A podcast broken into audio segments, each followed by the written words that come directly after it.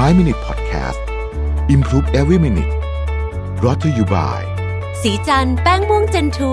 คุมมันนาน 12 ชั่วโมง ปกป้องผิวจาก PM 2.5 อัปเกรดเพื่อผู้หญิงทุกลุกสวัสดีครับ 5 minutes ครับ คุณอยู่กับประวิทย์หันุสาหะครับ ต่อจากตอนที่แล้วนะครับ เราสามารถขัดแย้งกันได้โดยไม่ต้องทะเลาะกันนะครับ กระบวนการนะฮะ ในการขัดแย้งโดยไม่ต้องทะเลาะกันเนี่ยนะครับ เราลองสรุปมาให้ 3 อันนะครับ เป็นวิธีคิดจากหนังสือเล่มนี้นะครับ ข้อที่หนึ่งก็คือว่าเริ่มต้นด้วยการขอบคุณและขึ้นต้นประโยคด้วยคำว่าฉันนะฮะ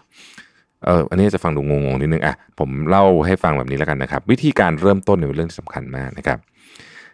96%ของผลของการสนทนาสามารถทำนายได้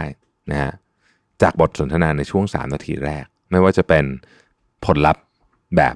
ทะเลาะกันรุนแรง ผลลัพธ์แบบหาทางออกร่วมกันแบบสร้างสรรค์ หรือการขอโทษและยอมรับของขอโทษนะครับ ไม่ว่าจะเป็นยังไงก็ตามเนี่ยนะครับ ถ้าคุณมีความตั้งใจจริง ๆ ที่จะแก้ไขเรื่องความขัดแย้งเนี่ยจงแสดงความขอบคุณก่อน แล้วค่อยพูดถึงที่อยากพูดโดยขึ้นต้นประโยคว่าฉันนะครับเอ่อสิ่งที่ห้ามพูดคือไอ้พวกคำพูดประเภทจุดชนวนนะครับ เช่น คุณไม่เคยช่วยงานเลยนะขี้เกียจเกินไปแล้วแบบนี้ห้ามพูดนะครับ ต้องพูดแบบนี้นะฮะบอกว่าขอบคุณมากที่คุณทุ่มเทเวลาไปกับการทำงานนะฉันซาบซึ้งใจจริง ๆ และอยากให้คุณได้พักผ่อนหลังเลิกงาน แต่วันนี้ฉันรู้สึกโกรธที่คุณไม่ช่วยงานในบ้านเลยนะฮะเพราะฉันเองก็อยากพักเหมือนกันนี่คือลักษณะของการพูดที่หาทางออกร่วมกันได้นะครับ อันที่สองคือใจเย็นหรือหาวิธีที่ทำให้ตัวเองใจเย็นลงจำไว้ว่าคุณกำลังแก้ปัญหาอยู่ คุณจะเป็นต้องใช้สมองส่วนการรู้คิดหรือว่า prefrontal cortex นะครับ ไม่ใช่สมองส่วนที่อยู่ใน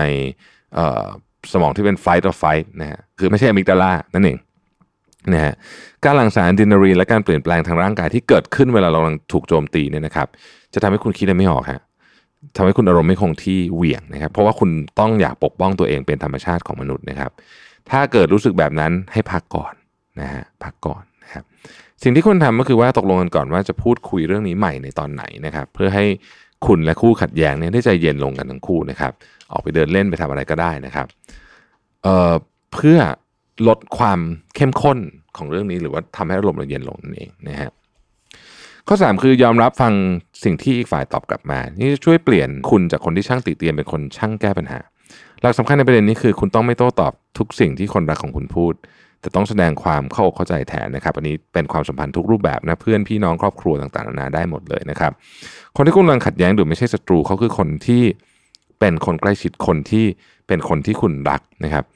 เป็นเพื่อนเป็นพี่เป็นน้องเป็นคนรักเป็นอะไรก็แล้วแต่เป็นลูกเป็นพ่อแม่เนี่ยนะครับ ลองนึกถึงเป้าหมายที่พวกคุณมีร่วมกันนะครับ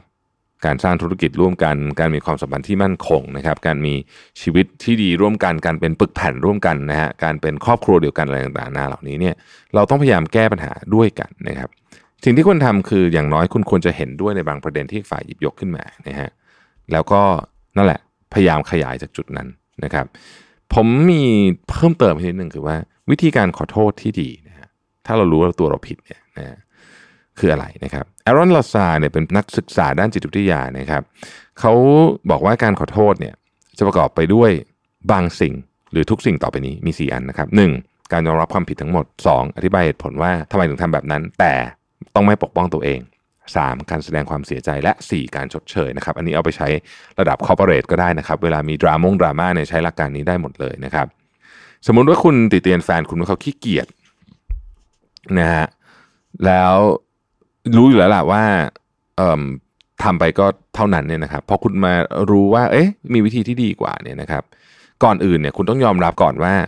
ที่พูดไปเนี่ย ขอโทษ ขอโทษที่กล่าวหาว่าคุณขี้เกียจนะครับ